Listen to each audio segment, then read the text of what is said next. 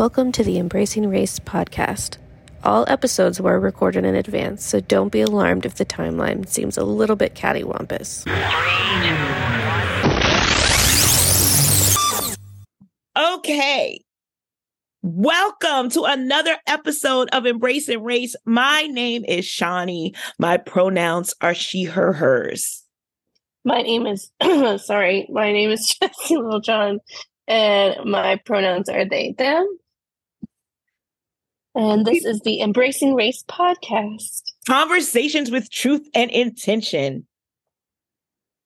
Okay, look, this is so funny. Well, it's not funny, but so we did the episode last week, and people love us. Like they really do. Like people that I'm not, I didn't even realize was like listening to my to the show. Yeah, you Like- got comments on your your one uh, the promo piece with the story. You got some good shout outs on. Yeah. and then they were like, Shawnee, you never had green bean casserole.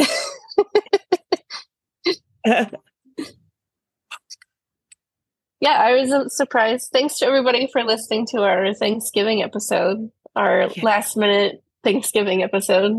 Thank you so much. We appreciate you. I told Sarah, I'm like, Sarah, you have to listen to our Thanksgiving episode. All we do is talk about food, and it's awesome. And then so and then Nancy Neal, so um minister member at large in our presbytery, on Thanksgiving, because I spent thanks she came to my family's house for Thanksgiving. oh, that's nice. And um I text her on Thursday and th- she was out for a walk listening to season two. I think that it's so cool that people have put it into their like routine of living. They do Yeah. life, right? And you can always set up your whatever podcast channel you listen to, you can set up to get notifications. So when there are new episodes that drop, Yeah. you can be notified. So you never miss an episode. Yes. Okay, so here we go. Run of show, pop culture, political shit, Jesus stuff.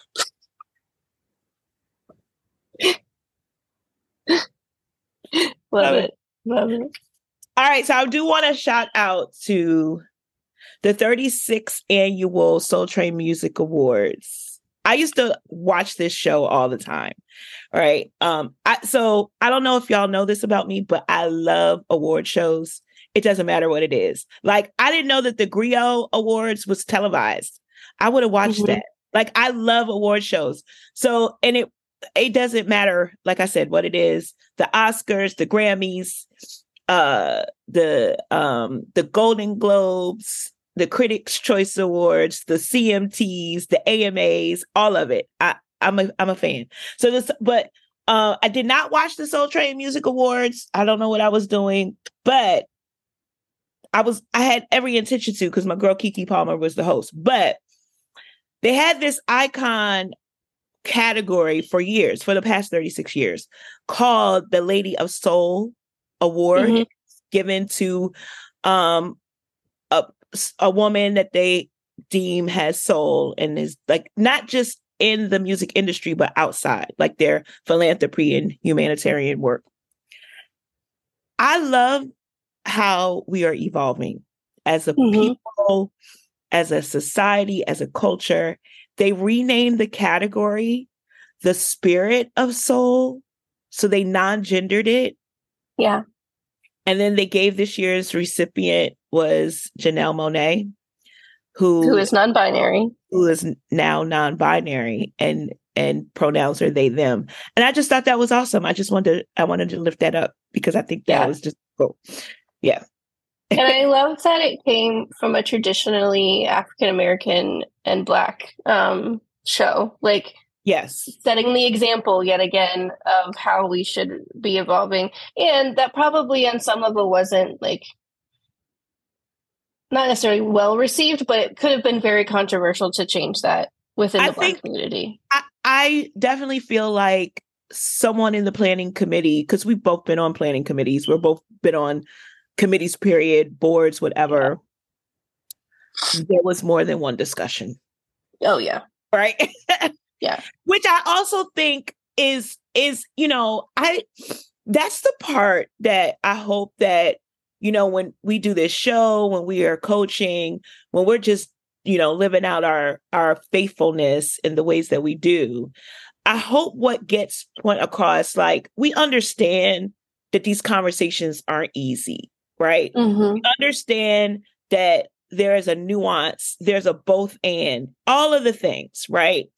We're going to get into something also a little bit challenging in a minute when we talk about political shit. But what I hope that we get across is that to remain faithful and to stay at the table and that we we, we stay at the table and we stay in conversation Yeah. with love Yeah.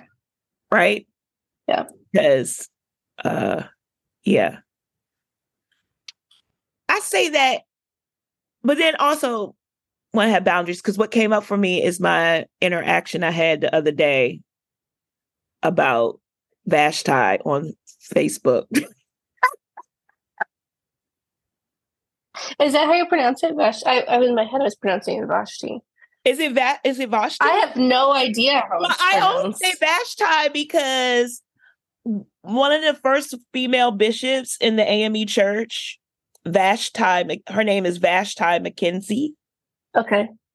Um, and she was a mentor of a former client of mine. Okay. And so whenever I would be on a call with her or in her presence, that's how she said her name. Yeah. And so, and I think that's what I, you know, as I'm talking this out, which I've already talked it out with my therapist too. I had a, I had a therapy session on Tuesday because I was like, I need to calm down because Do you want to tell people what happened? sure. So You don't have to, but you're no, no, mentioning no, it. no. So. I- yeah, yeah. So Monday. Okay, so it all started Monday morning, and I, um, I, I, I, I don't want to talk about the first part because I didn't get permission to share that story. I want to be mindful of that. But I was, I got triggered. I got triggered Monday morning, and that led to this entire like. I was just on a war path. Like I It was like, all I- day you you went back and forth. all day, all day. So, and then, so when I got triggered, I was told to calm down, and then that pissed me off because I was I was calm. so yeah. I don't like to be told to calm down, and so, and that was really what prompted me to call my therapist because I'm like, I'm not gonna be able to function all week unless I unpack this. like, yeah, Which I want to just take a moment to recognize like good on you for recognizing your personal triggers one and two like I I know this is not a healthy space and so I need to talk it out with my Yes. therapist not just like some Yes. friend on Instagram or like on text Yeah. but like I need to talk to a professional and like sort this out because something's going on. I wish more people would do that. So good on you for living that example. Well, thank you. And so You're what welcome. happened as I was fuming from that, fuming, y'all, like it was ridiculous. I go on social media, which is the wrong thing to do. Like I don't and I'm already mad because the people that I want to know what's going on in their lives, their posts come up like six days later. And then I'm getting these mm-hmm. random people that, although we have 214 mutual friends, I don't know these people. right. So this is the downside of social media and having a social media platform is that I don't know the people that follow me. I like, but we have Yeah. so this person had 214 214 friends. And um and we'll just start. So and what happened? This is the Jesus stuff, I guess we're gonna talk about. I didn't really technically have a Jesus topic. but Jesus is in the middle of all of it, so it doesn't really matter. But anyway, okay, so okay, so this is how it, it all went down. I'm trying to find the the original post. It's in our text message. You said it. I know that's where I that's where I started. Okay. So it started with this is the original post. Some of you pastors are married to a Vashti and wonder why the ministry isn't growing. So we're going to just okay, let's stop right there. First of all, I I have a whole thing with the, like the underlying sexism like you th- you basically throwing women under the bus. Yep. And this is a Yep. woman who posted this, right? Yep. So I right so so I usually scroll past nonsense. I just keep scrolling. But you were triggered. But you were triggered. But I had time Monday morning. so I posted she refused to be gang raped by some drunken yes men. But okay. Her name actually means goodness, but dot dot dot. And then I get a commenter. Where did it say she was going to be gang raped? Then another commenter. Then they're tagging me. Vashti was the queen of Persia before Esther ascended the throne. LOL. What Bible are you reading, hun? Gang raped? Bay, what are you talking about? LOL. First of all, I don't like the passive aggressive, like you trying, like you know me. The hun, yeah, the hun. You don't know me. Yeah. You don't know me, right? yeah. and the hun and uh, like and i wasn't going to say anything right so but you want to know what else so then i got triggered in that moment again because i always feel like because and this is someone who i counted i preached 47 sundays this year. And then i'm going to tell you how i still feel sometimes inferior to people that may have gone to seminary. I'm not saying that these people have. I'm just saying like I'm about to step, I feel like I was about to step into the debate stage and not have Mhm. proper training, right? Because Yeah. I wanted to come back. So I paused and then I sent this to a couple pastors, right? Specifically black women as pastors, because my my interpretation of the scripture is deeply rooted in womanist theology. I want Yeah, absolutely. Okay. That's the lens that I came out of because when I first heard this story from a womanist perspective, it changed my whole perspective of Esther and Yeah. Vashti and everything, right? So they were like, Shawnee, you're right. Fuck F them. She's like, fuck, they were like, fuck them. Da-da-da-da, right? Okay. So um, and so that just gave me more energy to come back. So I did. Mhm. And I came back and I said, critical thinking and ex- exposition of it is, is important when reading scripture. What do you think was going to happen to her around some drunken men? Vashti stood up for herself and gave herself autonomy over her body. Both her and Esther show us how to dismantle oppressive systems both outside Vashti and inside Esther. And I just want to pause and give credit to that part when I unpack this with Reverend Shania Leonard. because I was like, oh, that's good. right? And like because they are such a great teacher, right? And Mhm. they were like, and and they were so calm with it, and they were like, well, you know, Vashti shows up, I, and there was so much other stuff, juicy, real good stuff that they said, and I wrote it down somewhere in a notebook. But I was just like, for the purpose of this, I needed to get a one-two punch. yeah. And I also knew that if I said too much, it was going to go over their head anyway. So I Yeah. so I kept it that. And then I said, then I go on. This is how I ended. There are several resources other than white male scholarship that can support this finding. Mhm. We are told to study to show ourselves approved. We have to look beyond the text. The king is wrong in this story, and it's a horrible example of what submission should look like. Because the woman who posted this said she was just trying to show what happens when women don't submit to their leadership and their Mhm. spouses, which is also a sexist thing. Yeah. say. Okay. And this is when it when I realized that I was gonna need I was gonna need a therapy session. Because this dude came back and was like, she was not a concubine or a harlot, which I never said she was. And why are you associating someone's body being violated through rape only applies to harlots and concubines? hmm Which just goes into common day rape culture of like you have to be asking for it in order to be like for or in order for people to, to believe that you were raped. Yeah. Like I, So- it- and it was, and so then he says, while I understand in Persian culture, men typically drank separately from their wives, and Tavashti coming amongst drunken men may have seemed common. I don't find anywhere where it talks about gang rape. Now, then he's about to break down. Okay.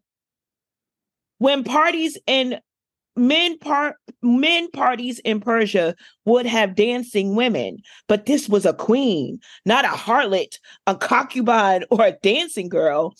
And that was not done in the Persian court. A king protects his his queen. If that's the case, why would why did he want her to come out and and show everybody her beauty?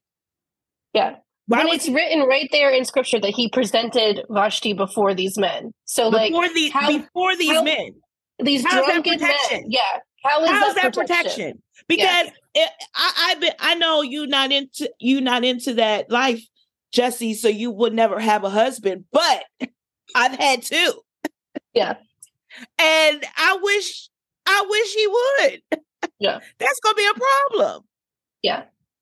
And it's one of those things too that like this isn't even just a Christian debate. Like this is amongst Jewish culture too, that Jewish culture also recognizes that she was sexually assaulted and gang raped by these men.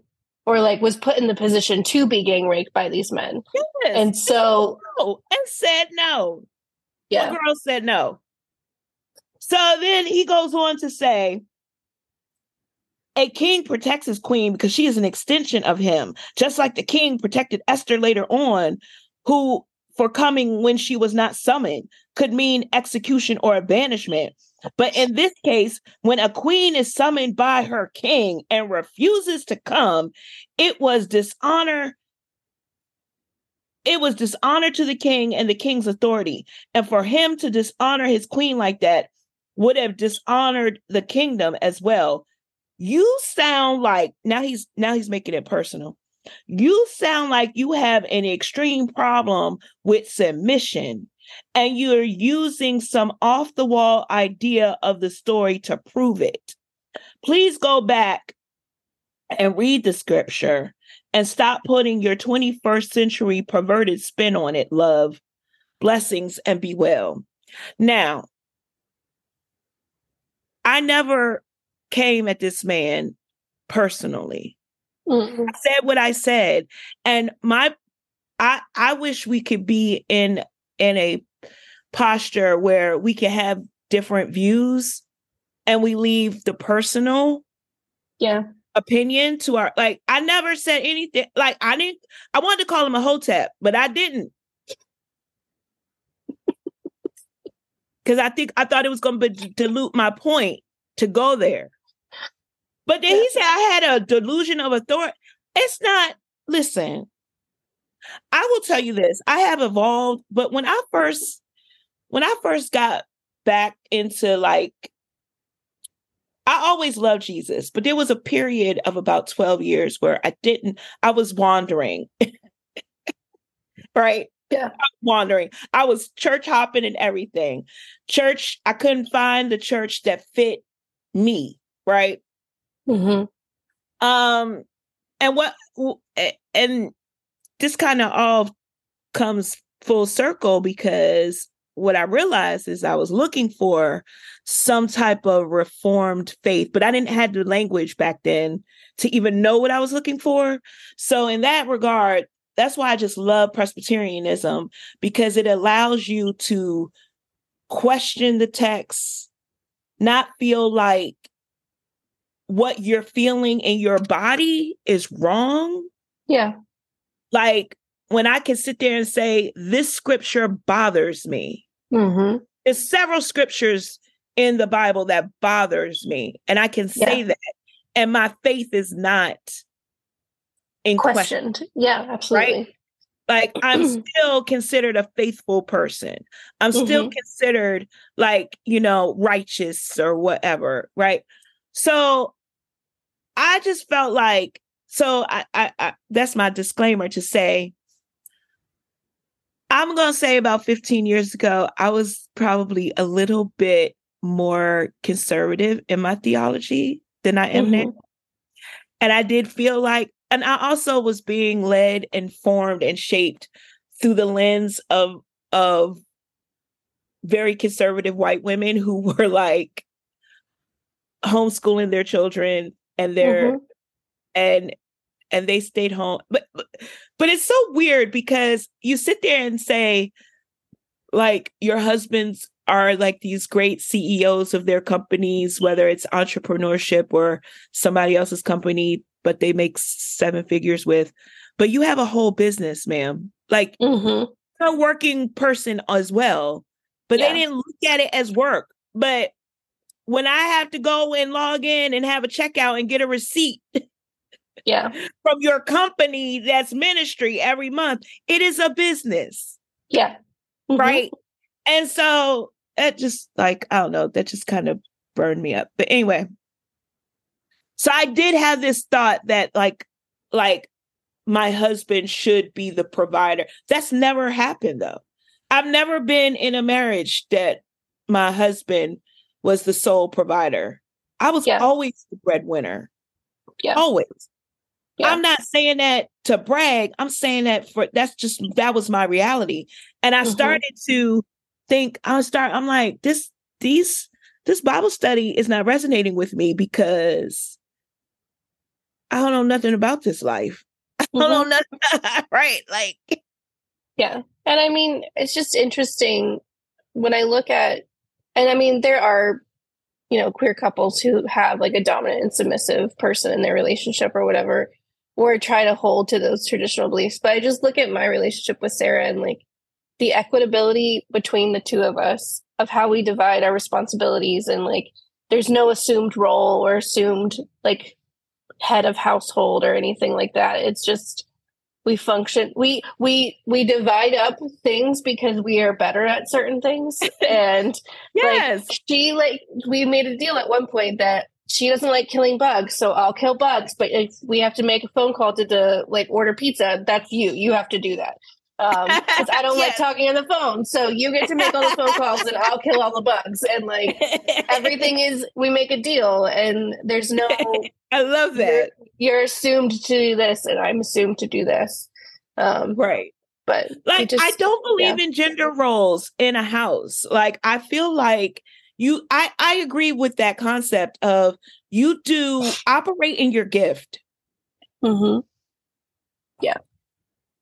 I told this story all the time on the sharon with shawnee show but when when my second husband met me i used to have a a cleaning service because that's not my gift Mhm.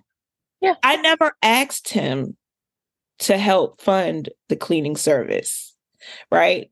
Mhm. It was like he was like trying to change me, even Yeah. but even before he was trying to wife me, right? Yeah. And by by year two, I no longer had a cleaning service. By year 17, that was like number 27 on his list on why he wanted to divorce. because you wanted a cleaning service No, because I didn't clean up. but you that's why you got a cleaning service Make it make sense. like this is who I was when you met me. You you changed that. yeah this is my thing. So because that was I, I'm going to psychoanalyze him right now. He doesn't listen to the podcast. but my this is what I feel like because it because you had never heard of that. It was new to you. You didn't know how to embrace it. And because your mindset was so minuscule in the sense that you like you didn't want to have to ever be asked to contribute to that Mm-hmm. because you're so frugal you tried to end it before it was even a thing right yeah Yeah. it was so funny because when i was going through my divorce like right probably like six months before my marriage ended god kept showing me different versions of healthy relationships Mm-hmm. right? I saw it in same gender marriages. I saw it in like other marriages, just like healthy relationships. Yeah. How how how partnerships, how partners were breaking down just how they were parenting because we also had different ways that we parent Mm-hmm. and when my kids started becoming teenagers that became a problem because I'm just a little bit more open with certain subjects. Yeah. And so anyway, so God was showing me all these different ways. Like I saw the I saw the spouse that and mind you, I was I was supporting clients who do what I do now, right? Right. Like Yeah. speak and preach and write books and all this other stuff. Right. And so I would have to travel a lot and go help them with their events, their conferences and stuff. I had Mhm. one client whose husband was just a little bit more um he was more uh his gifting was in front of people, right? So he was less behind the scenes and more you know, open and he would introduce her at every event, right? Mm-hmm. the best person for the job, actually, right? Um, and he would also get the crowd, right? He would get the crowd energized. Then, then I had another client whose husband you would never, you would, you would only see him on setup and breakdown, right? He'd be there at the event at 5 a.m., set up all her banners, set up the table for me. I would put the stuff on the table, but he would set them up, put the put the um tablecloths on, and he'd be out before the first wave of volunteers showed up. All right, Shawnee, I'm out. I see uh text me, text me if if it's going over, let me know, right? Because he Mhm. comes back and he shuts down. And that's how he supported, right? Mm-hmm. And I watched this, and I think I've shared little bits and pieces of this offline with you. Um, and I think God was preparing me for the inevitable, the inevitable in my own Mhm. relationship, right? And where was I going with this?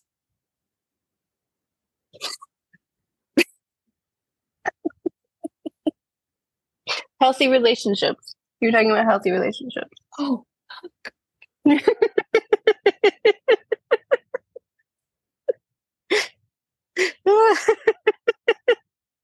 Lord. I totally don't know what I'm talking about. Six months before my marriage ended. Backtrack. Talking about. Oh, got it. We got it. okay. So I would so I remember being at a conference where um it was it was a pla- it was a pastor he was a pastor but he was talking about healthy communication and Mhm. um and to avoid manipulation in your marriage right great con great conversation and he was talking and he said look you know my the her, he, him and his wife had been married for like at this point like 36 years. Mhm. he said around year 18 is when they had their their that was their dry season right? Um they had to figure out you know they were working they were climbing the corporate la- ladder. He was a he was running his ministry his church and working right? And a full he's a full-time he had a full-time job and you know and um but they weren't making time for each other and he said i didn't put that on my wife to solve right Mhm. he said it wasn't just her job to solve that So Yeah. he said they had a they had a they had a meeting. He said we had you had a you had got to you have a meeting and you got to have a meeting of the minds, right? And he was Mhm. like, "What do you need for so you are less tired when I need you to be more active, hmm right? What do you need? What how can I how what what do I need to take off of you?" She's like, "I can't keep this house clean and do all of this and, and then you and then come upstairs and be ready for you right i Mhm. just i can't do that he said he said he said her name is edith she comes twice a week on wednesday and in that moment he's like i'm he said what is what is a hundred dollars two hundred dollars a month to get time with my wife. That's nothing. Mhm. He said, Yeah. and she's been with us. uh, we- We're going on 36 years for the past 18 years. That's how I'm not divorced. Because I hired a maid, right? Look, Yeah. It was in that moment, Jesse, that I was like, you know what? Back in 2002, I had a maid. hmm And your house was clean. So that was the whole point. It's like I, I had confirmation that like it wasn't me. Like it was it Mhm. was not me, right? Yeah. So so I say all that to say I had I had a girlfriend who her husband um was like very into, you know, very analytical. So he would fix everything that broke. But he was Mhm. not mowing the lawn. Right. That's just not but she came from she lived on a farm. hmm That's all she did. Yeah. And So that was she had she a very fine with it. particular way of how she wanted her lawn to look with the Mhm. lines and like very manicured. So she mowed the lawn. Now Yeah. people could be looking at that like I would never look, mow the lawn. Look, I live in a house. It's all women here. We don't have no Mhm. gender roles. Somebody got to take the trash out. hmm Who we waiting for? Yeah. Yeah, and like Sarah and I have gotten to the point of like I I don't I wouldn't call it OCD, but I am particular about how I like certain things. So like I like my shirts folded a certain way or I like my laundry folded a certain way. Or if there are things in the kitchen, there's a place for everything and everything has its place and it, if you arrange it just so that everything will go into its place. And so for me, you know we were we've had these conversations of either you either need to let something go or you need to do it yourself and so for us like sometimes when we're when the dishes have piled up or something will be like if you unload the dishwasher i'll load the dishwasher. And that's because i like things to go in a certain way.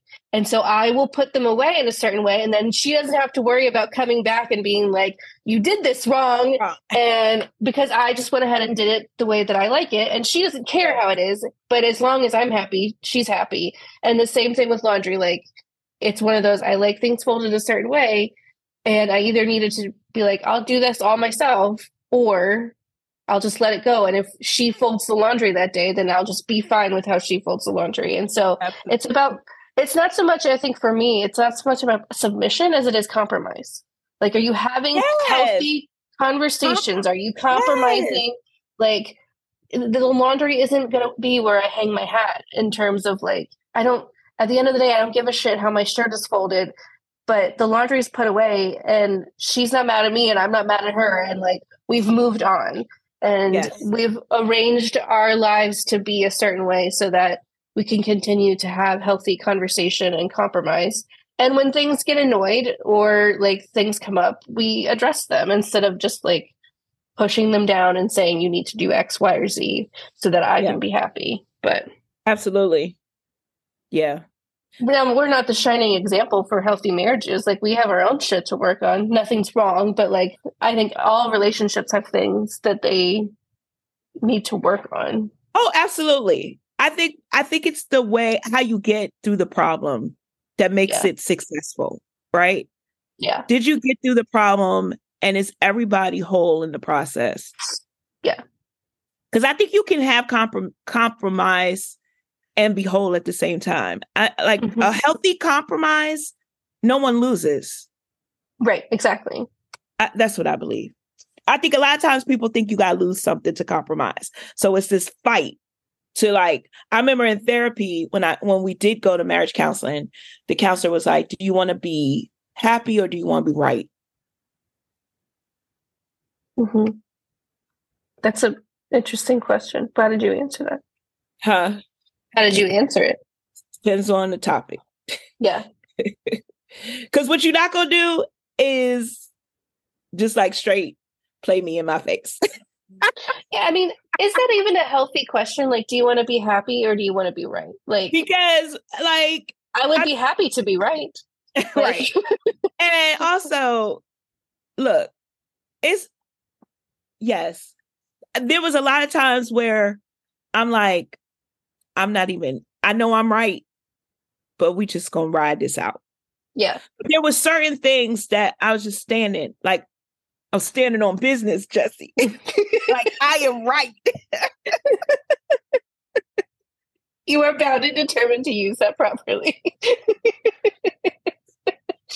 Okay, one thing y'all okay, sidebar. If y'all don't know this about me yet, I love I love term. I love slang. I love talking in slang. I love I love when I know slang and I use it with my children and they just think they cringe. yeah. I don't do it out in public too much because I don't want to embarrass them. But they've been saying I'm standing on business for like two weeks. And then the funny thing is, is that rapper T.I.'s son went his video went viral because that's what he kept saying. And that and I was like, I don't want to say this anymore because of this bad video. But I still I like when my when my kids were using it in a sentence. I was like, oh, they serious about their life. Yeah. And they Well, used it. Huh? Go ahead. No, go ahead. Go ahead. Go ahead. So they they they used it. So we're in this group chat with with my nieces and their moms, and they they share everything in this group chat. And so my niece got like all A's in her AP class. And my daughter was like, "Oh, way to go, Jamie! This the way to go! You standing on business." And I was just like, "Oh, like she's handling her business. I I like this." And I had text Jesse, and I was like, I just learned this new slang and somehow it's got to get in my sermon. I don't know when, I don't know how, but the fact But that it's I, happening. But I debuted it on the podcast and I feel Yeah. real good about myself. I feel like we need to share that video that you shared with me. Was it yesterday? The Insta video from Gary Michael Anderson. It's like I can't keep up with slang anymore. Like when I was in the club, it was about turning up, or like everything's going down and now everything's turning up. Like when did we change direction? Funny. he set that whole joke up really well. I love smart comedy. Oh yeah, yes. Oh, okay. My girl Roslyn, Ca- Ro- I- why I keep wanting to call her Roslyn Cash?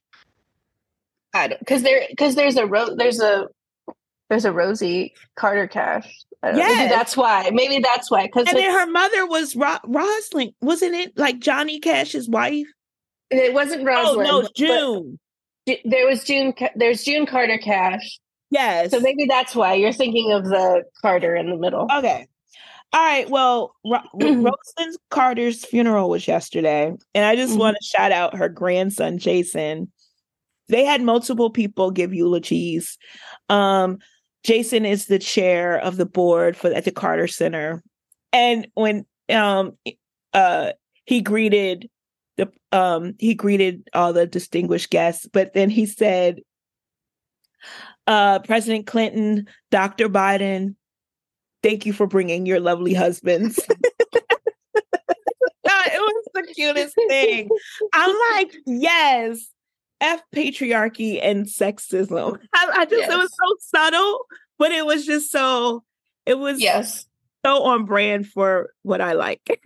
yes. and such a great and then he told this story about his grandmother um they were flying somewhere on vacation and she pulls out stuff for sam and made sandwiches for all the grandkids and then started passing out sandwiches on the plane to everybody. Like I would just I want my life set up where I can just randomly get a sandwich or a cookie from like some From celebrity grandma. grandmother. Yeah. Yeah. Like, What did he say? She was the cool grandma. She was Yeah. the cool grandma. She was the cool grandma. It's so beautiful. Yeah, I learned I learned a bit, quite a bit from like listening to his eulogy. I mean, and I think we've talked about it before. I think we talked about it with um what was the guy that won the CMT award that the Oh, Jelly Roll. Jelly Roll that we were talking about like you don't I'm 30 how old however old he was 35 and he just started new I artist he's or something. 39, Jesse. Like Yeah. he's 40. He's Yeah. almost 40 and he just won new artist and so like don't let age be a factor and I remember I think he said in his eulogy like she was 60 years old and she learned to ski and then she was skiing Yes. for the next 25 years. 25 years and I'm like you, you age is just a number like It you can do anything you want whenever you want and Yeah. Yeah I mean I mean look at the Carters in general like they were still up until the last year or so when the, they both went into hospice we're out there with Habitat for Humanity constantly building houses like Yeah. Yeah. I didn't even just number.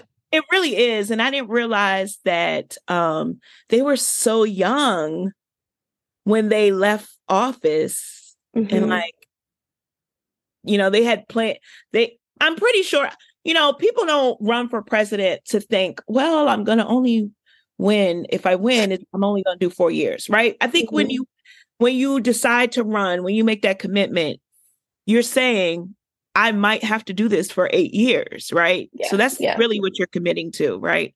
Because Yeah, nobody, wants, there's nobody there's a wants. quote on the West Wing. Yeah, there's a quote on the West Wing that's like, "You get 18 months to govern when you run for president because you get in, and then it's like you get your first hundred days, and then you you start immediately running for reelection. Like you, there's eight, there's like an 18 month whole period, uh, like a cumulative period that you get to actually govern, and the rest is just how do I get to the next How do I get to the next, the next four years, right? Yeah. So I, so they were, I, you know, so I think losing in 1980 was difficult, but they bounced back.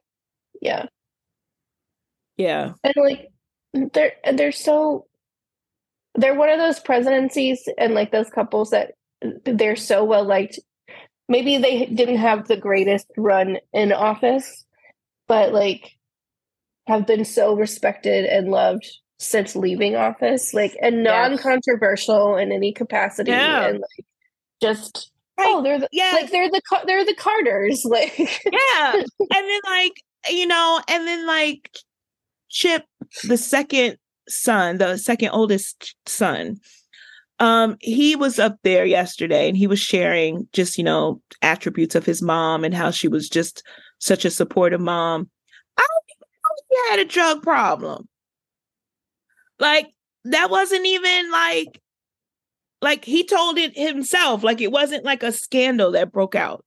You know, Mhm. it's like it just it, it's for me it's a testament of like when you're in the public eye there's this expectation that you got to be a certain way and do a certain way right? And Yeah. they live their life as an example. And of course you know you never want your kids to have to go through hard stuff right? But they didn't like i i feel like they did what probably every family does and rallied around their kid in such a right in a way that the scandal did not break him right and it didn't break them either because i didn't even know about it. Hmm yeah. So yeah i thought that was pretty cool. How uh, do you feel? I, I I was thinking about this when you put it in the notes, and then just kind of when I was reviewing all the stuff about the eulogy and whatnot, and like you do. Ha- I mean, there's a certain amount of pomp and circumstance that comes when when you you know are the first lady, or you're the president, or you're you know a civil rights leader, whoever you are, you're in the spotlight. But like for the families of people who are in the spotlight, you know, I just kept looking at like her daughter and you know her grandson and and you know Trisha Yearwood and Garth Brooks sang at their the funeral Yes. service, and I'm just sitting there going like, if I were just Joe Schmo cousin sitting in in this uh, like that I like this was my grandma and I really cared about her and I we had a really great relationship and I didn't give two shits whether or not she was the first lady of the United States. Like, is there some sort of surrealness or also like the sense of I just want to mourn my grandmother in public. I went in private. Like, is there? I wonder if there's just this overwhelming burden of having to to mourn publicly. Like, I just I kept thinking about that I, when I was I, looking at I, everything. Absolutely, and I think that's why they're having private services today. Got it. Yeah. Yeah. Because you have to have the pomp and circumstance because of their their title, right? Yeah. But uh, but there is there's something to be said about a private grieving process. Yeah. Yeah. I just like I know people say all the time, like, well, you're in the spotlight, you have to accept the responsibility of being in the spotlight. But at the same time, I'm just thinking about like somebody died. Like I just right. I want to and it's one of those things too, like, do you have to, as family members, maintain some sense of decorum in that yes. sense of like I want to be a blubbering fool, but I can't because CNN, MSNBC, and Fox News are all in the back and they're going to record me. And that's going to be the headline is that, you know, the second cousin of the grandmother was a blubbering mess on TV. And like, all of a sudden that's like, I just want to know, like, yeah. I wonder if how much you have to practice to be able to maintain, like, I don't, I don't know if this, I don't know if this lines up to what you're saying, but what came to my mind was like my um I had gotten this uh like like this inbox. This during 2020. I used to post really crazy well not I'm not crazy stuff, but you know, I was just very passionate about what was happening in the world. And I got this inbox of like this threat, like this, this I don't know, I don't know, somebody was gonna come and I remember my kids talking, right? And they were like, man, if any, if you ever got, if the police ever killed you, if something ever happened, right? My kids, so my kids were like, Ma, I know you're gonna be like, turn the other cheek because you all Christian and all. but so this is my dog, this is Rayana. I'm burning everything moving, right? I was just like, so part of me was like, I felt, I felt the love. You right? felt the love, yeah. but I sat there and I was like, Rayana, you get to grieve however you want to grieve. Mm-hmm. I don't want you to grieve on how you think I would grieve. You yeah. grieve how you would want to grieve. You don't want to talk to people. Don't talk to people. You want to issue a statement? This is on the the thing that I like I would be some type of thought leader by the time I died and like you don't know, Shawnee. You don't know. the Associated Press would want to would would, would want to get a quote or something, right? Yeah. Right. She said, "Well, Sean." She's like, "Ma, if you, but if somebody killed you because you know you trying to dismantle racism and stuff, I'm killing everything moving. I want revenge. Turn it down. and I'm like, get your people. Ride it on. I don't know what to say Like set the world on fire, kid. Do what you need to no, do. no, I guess I'm putting it out there that if anything, like basically Rihanna is saying, if I don't die at 102 from old age and I'm murdered, all the people that love me, just be y'all, y'all be the mouthpiece.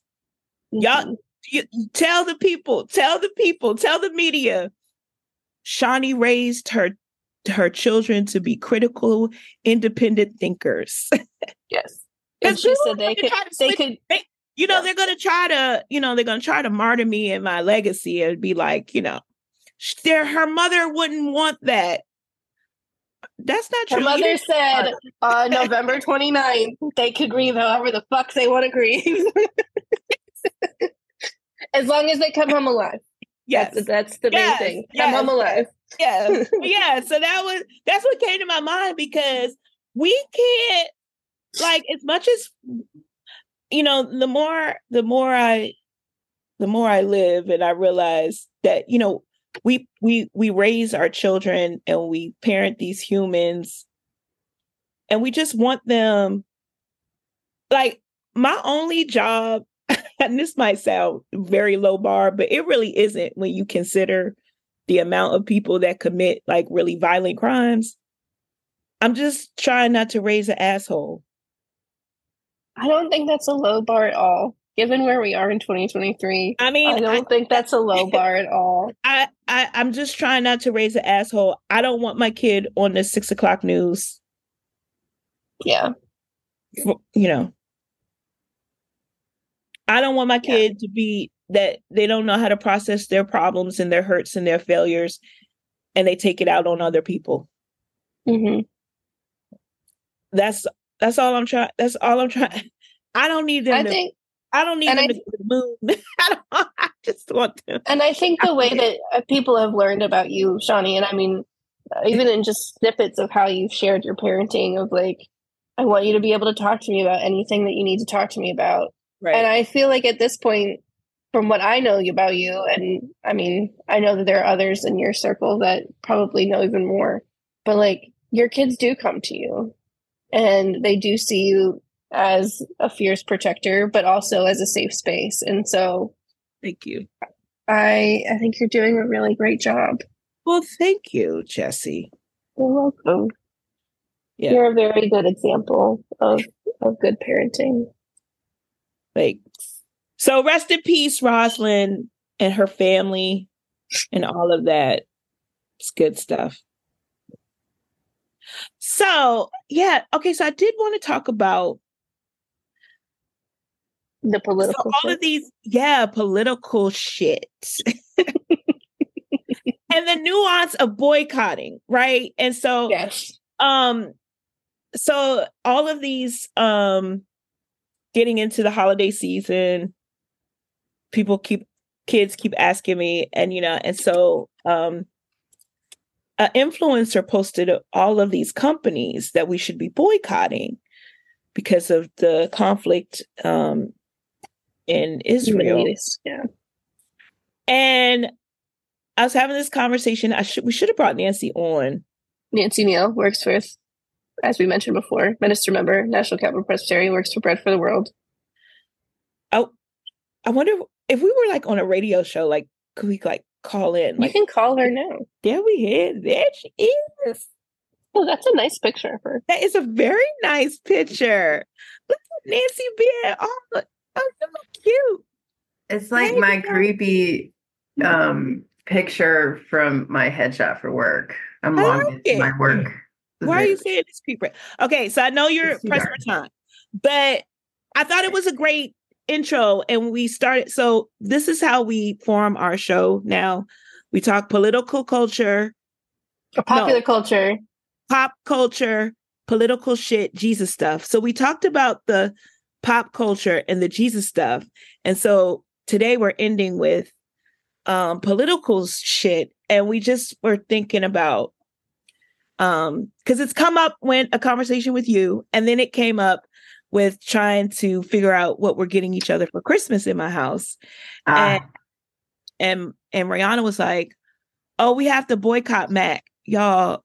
I'm a Mac whore. oh yeah, Max on the list. I get, All oh, my so I have a relatives story. Come from another story. Okay, So I uh I was meeting my trainer last night. He asked me to get him a medicine ball from Starbucks. So I say I'm boycotting Starbucks because of their support for Israel and the fact that Israel's killing people. And he's like, "Oh, okay." And I offered to get something else, and he said no. I did first. I didn't know what a medicine ball was. It's some sort of like green tea, something or other that people think makes everybody healed. So I, I didn't even know he was like having some sort of congestion thing. Then he says to me, like, I don't really care about this because, you know, there like there's people in Southeast DC who are starving, who are being exploited, who are being like we're all making all this effort and energy around all these people on the other side of the world and like my people are really struggling and I couldn't be mad at him for it because he's not wrong. And Yeah. he tells me speed camera on 295 that made like three billion dollars last year in six months or something insane, insane. But it's like in a predominantly black part of town.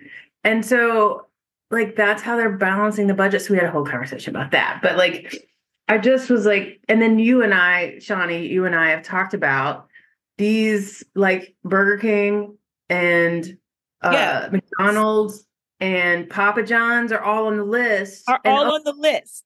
Yeah. of the fast food restaurants in right a walking distance radius. walking distance. And and we also have to.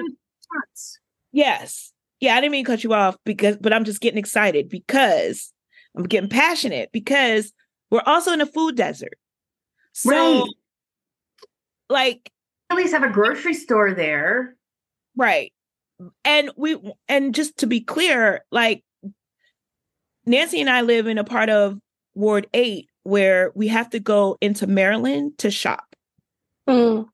Okay, so that right there is we can unpack that for an hour, but we don't have an hour. But my point is like whose burden it it feels like the burden to boycott is placed on the, The most vulnerable. community. Yeah. Yeah. Well, and let me just go back and say I forgot this part. I pulled up the BDS freaking website. And sorry, I maybe shouldn't have said freaking on your podcast. No, we said Oh, fuck. we see we curse all the time. Go ahead. I pulled the BDS website and start looking at what the boycott things are. Starbucks isn't even listed. And I was like, wait, but like I saw it on someone else's, you know, whole so screen there's a website. There's a website Yeah. to tell you. Yeah, BDS is the boycott uh Divestment I- sanctions website. Yeah. Website. I'll put it in the chat for you. Yeah, and so and so Montello's like, I don't even see Starbucks here, and I'm like, I saw it somewhere else. I can't believe it's not on this website, and maybe I need to look at a different part of the website. But it was just not cool that I showed up. And you know, my thing is like, maybe Starbucks is a better boycott because, like, a lot of people with a lot of disposable income go to Starbucks. You know, Mhm. Right. Yeah. I just have the the moms who have to get food really fast at the end of the day after working two jobs and then having to take care of screaming children and like the easiest thing to get to is Burger King. There's a Popeyes, you know, Papa John's and McDonald's are right there on the main thing. Like if you're going to take a bus there, yes, you could go to the grocery store. That's a little bit further away. Also, like you know, it's it's just tricky. So it, it reminds me of in 2020 when we were trying when you know or when or where when ceos say inflammatory remark in, is it inflammatory or is it Yep. inflammatory Inflammatory. You're good. inflammatory remarks you know like we wanted to boycott papa john's when he used the n-word right the the ceo of papa john's but my point was when you when you get into franchises because i worked in franchise systems th- those franchisees like that's one of the after home ownership franchisee ownership is one of the fastest ways for minority groups in this country to obtain generational wealth hmm so a lot of these franchise these are all franchise Burger King is a franchisee. McDonald's franchisee, Papa John's franchisee, and they're all people of color. So it's like boycotting them boycotting the individual restaurant. I don't I, I it's just a both and it's just so hard. Yeah. it's very complicated. It's very complicated. And not that I'm, you know, I'm trying to boycott. And I feel like, you know, like I have the resources. I don't really have the time, but I have the resources to try to find alternatives and I'm willing. And so maybe I'll just boycott so that somebody else doesn't have to. So I gotta run. Thought. Thank you. Thank you, Nancy. Sorry. Thanks for- you gotta come back on when you have more time. yeah, definitely. I think I you know I, always like listening to Nancy and her and her perspective of things because Mhm. she looks at things from a privileged place and then says, How in my privilege can I dismantle? Right? Yeah. And so I like the last part that she said where she when she's like, I can boycott so someone else doesn't have to. Mhm. That's like living right into your privilege. Yeah. Right. And I I appreciate it too. Like even in that moment where she was talking about the the guy, her trainer, of I don't really care about that because I have people in my backyard who are, are who are suffering. Yeah. And that moment of like, oh, yeah, I can't even like I can't be mad about that. Like you're app there, there's that both two things can be true. And yeah. I just want to challenge people who use that as an argument to not care about foreign policy. Then, if that's the case, then work on your backyard. Mhm. Because there's a lot of people that will sit there and use that as an excuse to not care about what's happening across the pond. But at the same time, okay, well, are you doing something here? Like that can't Yeah. be like that can't Don't be be yeah. not doing anything.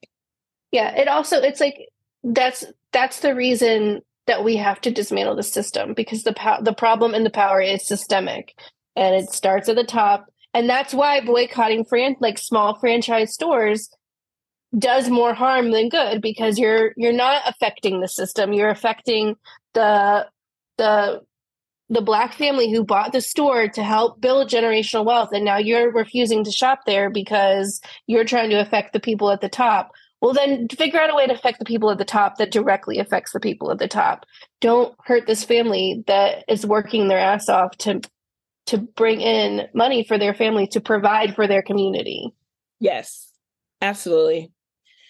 Ooh, you got excited oh, yes. I just love stuff to that makes us think and makes us want to do better. i liked that i liked having that little like let's call nancy and get nancy on so improvisation.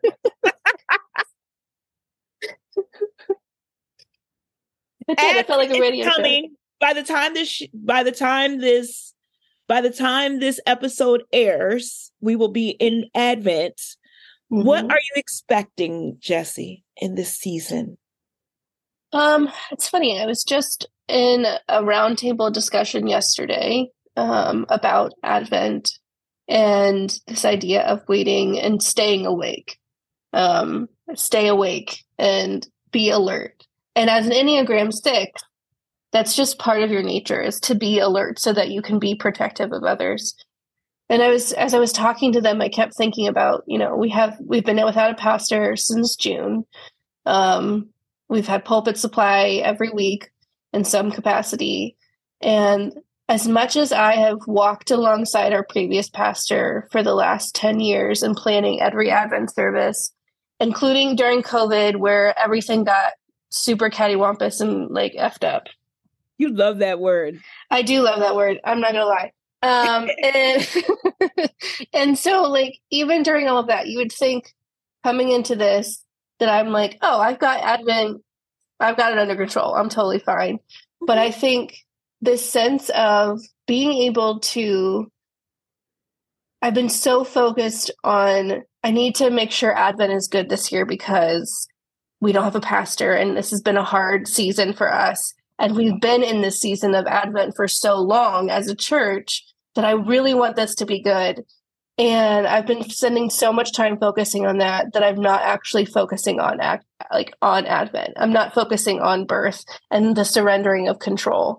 And when you when you when you enter into that space of Advent, like part of Advent is surrendering control so that you can be in wait for whatever it is that God is going to provide. And so for me, what I'm looking forward to is being willing to surrender control so that whatever this season brings, the season brings, and I will trust that it will be holy and and good for all who show up.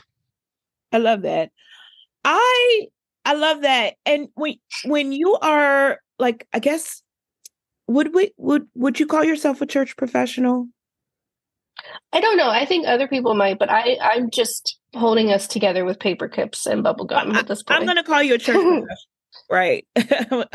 I'm just gonna call you that. Just like you called me an activist last season. And I, had to bring it to right.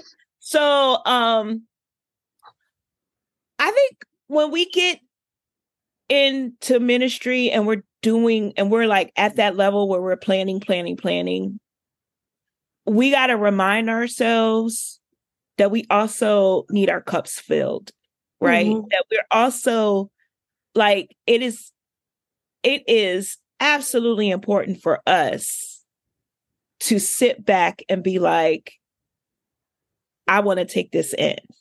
Right? My my friend Veronica, so we used uh she's on the counting team. So you know, she counts the offering on Sundays and they would always count right after the offering right so they go in the back and they would count and then and the team would miss the sermon like you could hear from the counting room but not uh, not great like you're Yeah. you're still you're still counting so you're it- it's like probably listening to our podcast right? Mhm. you're multitasking. And you know and she struggled for years and finally was like if i'm if in order to continue to stay on the counting team we can't count during worship. Mhm. right? She had to she had to right? And that's just breaking a tradition. They've always because they've always done it that way right? And we've now gotten to a point where we don't really have that much coming in like most of our giving is online anyway Yep. so there's not a lot to count right Yep. so they can they can even hold it and count when the churches churches usually open on tuesdays and so they would come Mhm. in but it took one person to you know and i think you gotta ha- you gotta advocate for yourself like Mhm. I remember just being in a season where I knew it was time for me to move away from teaching Sunday school. 'Cause I was doing all the things. Mhm. And I was and I just didn't feel like you could be in a season where you you are at church 24/7 and you're doing all these church things but you feel so disconnected from God. Mhm. Because at that point, it's not church; it's a job. Yes. And I've had that conversation too, like with people of, I I need us to hire somebody, and I need to know what it's like to not be the office manager, the tech manager, the clerk of session, just so I can come to church and experience church again. Yeah. And I and when Leanne was there, she was incredibly protective of that. Like, you need to be able to just come to church. yes. And I think, you know, I think that's why pastors have out of pulpit days of like, so uh, they'll be there, but they're not Yeah. involved in the service. They're not doing the sermon. Like they're just there to be, to have their cup filled. Um, Yes. And if you don't have that in your contract, you need to put out of pulpit days in your contract. I'm saying, put that in your terms of call. I don't care what denomination you are, put out of pulpit days in your, out in a your call. pulpit date. Date, yes. Well, this has been fun, Jesse. It's always great talking to you, you too. and I love that your tree is up. Is giving me Jesus joy right now looking at your tree. I love that. See you next week. Peace. Pause. Time to hear from our sponsors. The Embracing Race podcast is sponsored by the Gen Out Youth Chorus. Gen Out is an outreach ensemble of the Gay Men's Chorus of Washington, D.C. Gen Out's mission is to give young LGBTQ plus and allied youth a voice to connect to the community. The ensemble is open to all singers between the ages of 13 and 18. For more information, contact www.gmcw.org. Isn't it our hope that we could come together as a society across the chasm of race and become the beloved community that Dr. King imagined? Interwoven Congregation's mission is to organize and support partnerships between faith communities with different racial com- compositions in order to foster racial justice and healing. For more information, visit interwovencongregations.org. HOD Records. It is not HOD, but it is HOD, no periods in between. HOD Records is a talent and artist development company that specializes in artistry development and contact creation. Serving the DMV and beyond, HOD creates a family centered management style that promotes a collaborative spirit. Check out HOD Records on all social media platforms and visit HODRecords.media for more information. Thank you all to our sponsors. The Embracing Race podcast, hosted by elders Shawnee McElwain and Jesse Littlejohn, tackles all topics from pop culture to faith and the intersectionality of white supremacy and racism. Nothing is off limits, as we hope to educate and transform with radical love. For more information, visit us at embracingrace.online or on Instagram at embracing underscore race underscore podcast. If you'd like to be a guest on the podcast, or if you would like to submit a comment or question, please email embracingracepodcast at gmail.com.